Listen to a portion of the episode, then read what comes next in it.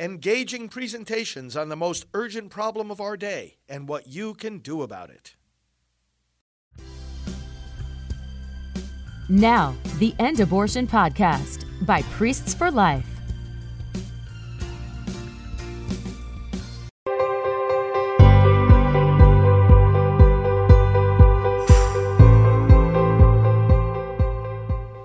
My brothers and sisters, welcome to our time of prayer and scripture. Pro life leader Frank Pavone here. Glad to have you with us. Leave your prayer intentions in the comments if you wish. Invite others to join the broadcast. We are going to go into the presence of the Lord now. We're going to be inspired by His word and strengthened in our pro life commitment. In the name of the Father, and of the Son, and of the Holy Spirit, amen. Father, we praise you. We praise you for the union we have with you we praise you for the solidarity that you create between us and all our brothers and sisters in the human family. We truly are brothers and sisters. We truly are responsible for one another. You truly have entrusted our lives to the care of one another. Let us not, Lord, get lost in some cocoon of just minding our own business. Give us hearts open to service.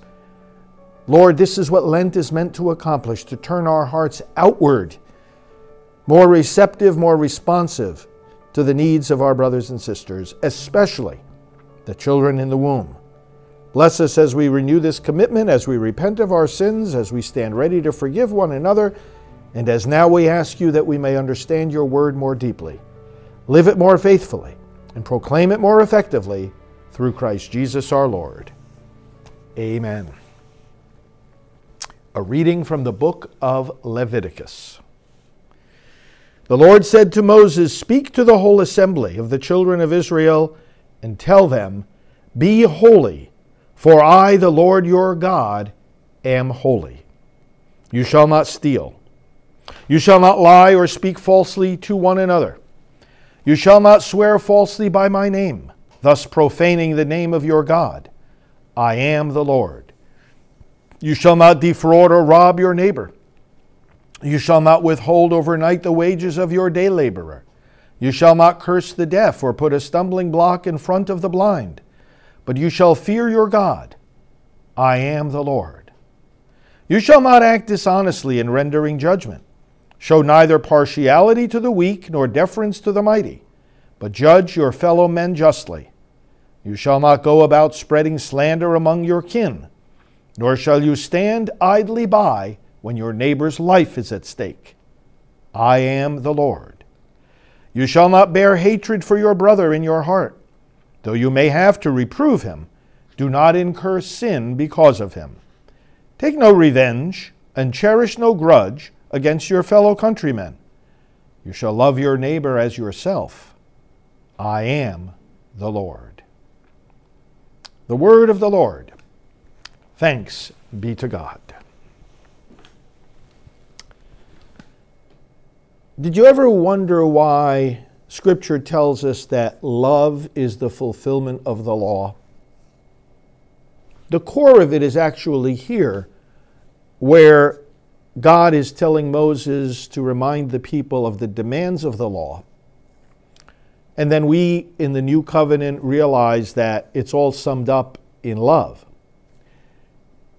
The connection here in this reading with that thought is God's declaration over and over I am the Lord. What is he saying here? He's not just saying, I'm boss, do this because I'm telling you to do it. It's far from that.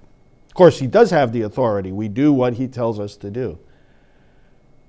But if people think that that's what observing the commandments is all about, and then they may hear, well, it really is about love, and they may think that these two things are, are, are different messages. No, they're not different messages. The fact that love sums up the law doesn't take away the contents of love. It doesn't take away the specific commandments of the law.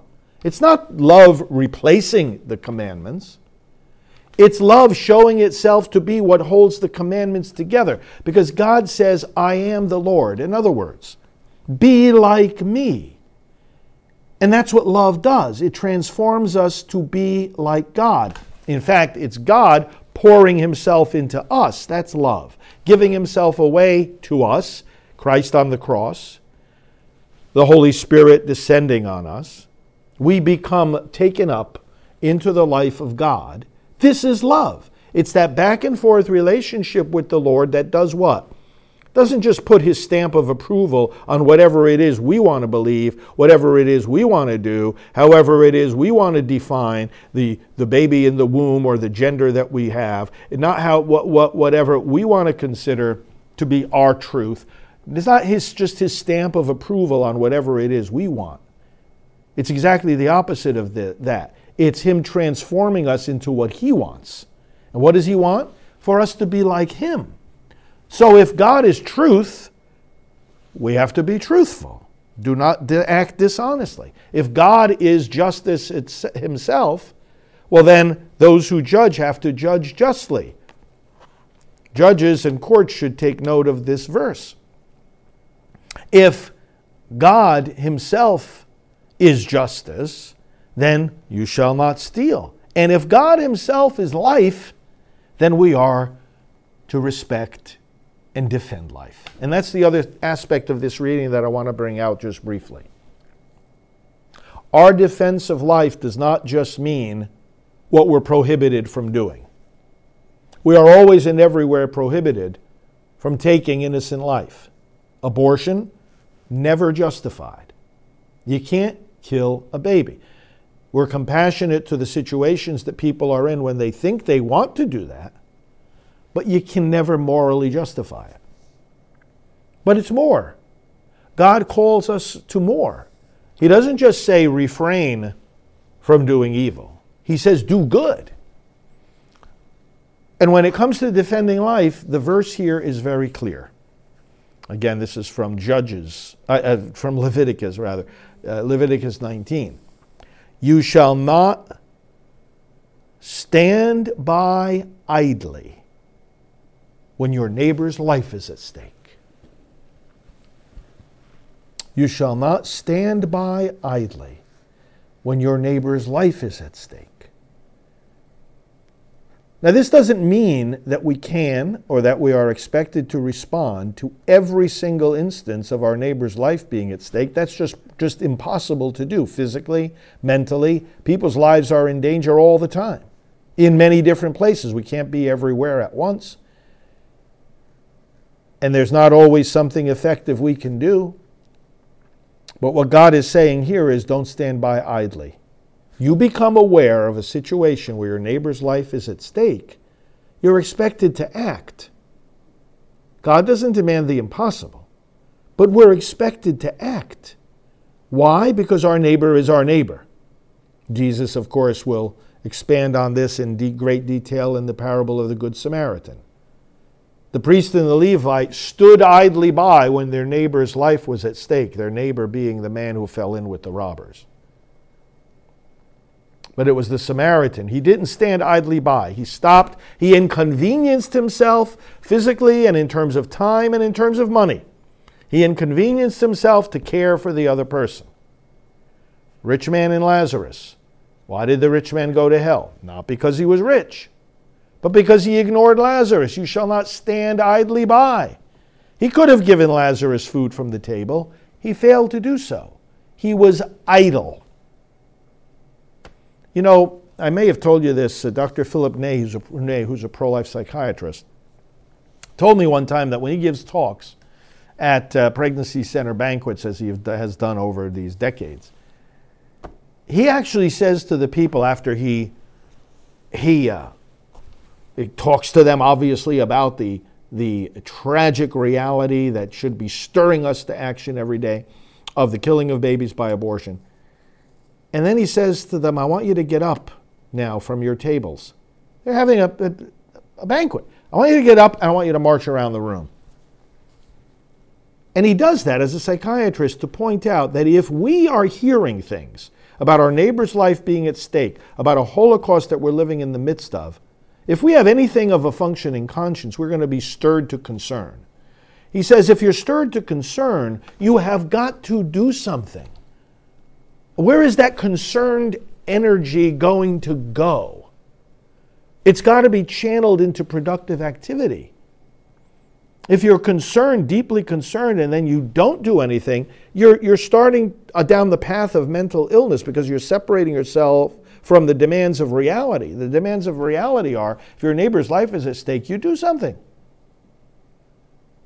You literally start down the path of mental illness when you reinterpret reality or deny reality, or you say, Yeah, wow, that sounds pretty bad. I think I'll go back to my just carefree life, you know, mind my own business. If this reading is saying anything, it's saying you don't live in a way where you just mind your own business. You mind your neighbor's business. It's the business of love to intervene when someone else is in danger. It is our business. Reminds me too of the the uh, tragedy that happened in, uh, in New York decades ago, where the young woman in New York was uh, attacked and the neighbors didn't do anything. And there, there was a uh, psychological study done to find out why do people not respond when their neighbor's life is at stake. And so they had people show up to take the psychological, to be part, part willing partners in the psychological test. But they didn't realize the test had already begun when they were asked to sit in the waiting room. So there was one man sitting in the waiting room. We'll be with you in a few moments. Meanwhile, he didn't realize the test had already begun. And smoke started pouring in from underneath the door of the adjoining room. He got up and he told something. He said, Our, our lives may be at stake here. There's a fire in the building. Let me get up and tell something tell somebody something. But when there were three people in the room and the same smoke came out from under the same adjoining door, none of them did anything. As they were looking not only at the smoke, they were looking at one another and they didn't want to be the odd man out. They didn't want to stick out like a sore thumb. They didn't want to seem to overreact. They didn't want to seem to be intruding in something that wasn't their business. So the three of them sat there, you know, waving the smoke away from their faces and not doing anything. Interesting, interesting result, isn't it? that it's the example of other people's inaction that keeps us inactive. The example of others being idle and not responding to an obvious emergency that makes us idle. But God's word is meant to rouse us from that. You shall not stand idly by when your neighbor's life is at stake. Your neighbor's life is at stake by abortion every single day all across America. These babies are being killed. We cannot stand idly by. We have to do something. Now, that doing something may be very simple. You may just send a donation to a pro life organization. Okay, you did something. You did something. And, and, and you fulfilled this. It may be praying at an abortion facility, volunteering at a pregnancy center, reading a pro life book, speaking up, putting things on social media, talking to your pastor. There's so many things we can do. We've got to do something. That's the message here. We've got to do something because it's part of the command of God. Final passage uh, I want to refer you to here, which illustrates very powerfully the very same message. The first letter of St. John, towards the end of the Bible, here in the uh, uh, pages are very thin here in this Bible here. First John 3 this is the message we have heard from the beginning that we should love one another. By this we know love, that he laid down his life for us. We ought to lay down our lives for our brothers. But if anyone has the world's goods and sees his brother in need, yet closes his heart against him, how does God's love abide in him? Little children, let us love in deed and in truth, and not merely talk about it. Powerful passage from 1 John 3, echoing exactly what is here in Leviticus 19. Your neighbor's life is at stake. You have enough of this world's goods. In other words, you have your life, and you see your brother in need, that is, his life is threatened. If you don't intervene, you can't have God's love in you. Remember what I said love fulfills the law. Love of neighbor means, first of all, you protect the neighbor. Doesn't necessarily mean you become best of friends, certainly doesn't resolve most of the time into some kind of romantic relationship. Love is far more than all of that. Basic, basic response to the most basic needs of the other person. The love of God can survive in us only when we are responding, when our neighbor's life is at stake. May we do so. May this be a truly pro life Lent. Amen. Father, you give us the summons. We are not to stand idly by.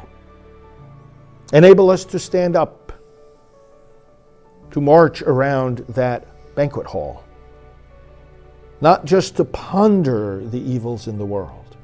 We start there. Not just to have a broken heart over the evil of abortion. We start there. Blessed are they who mourn and weep. But Lord God, we do not end there. Enable us today, without further delay, to take action to save the lives of our unborn brothers and sisters, to save, in fact, everyone that we can help.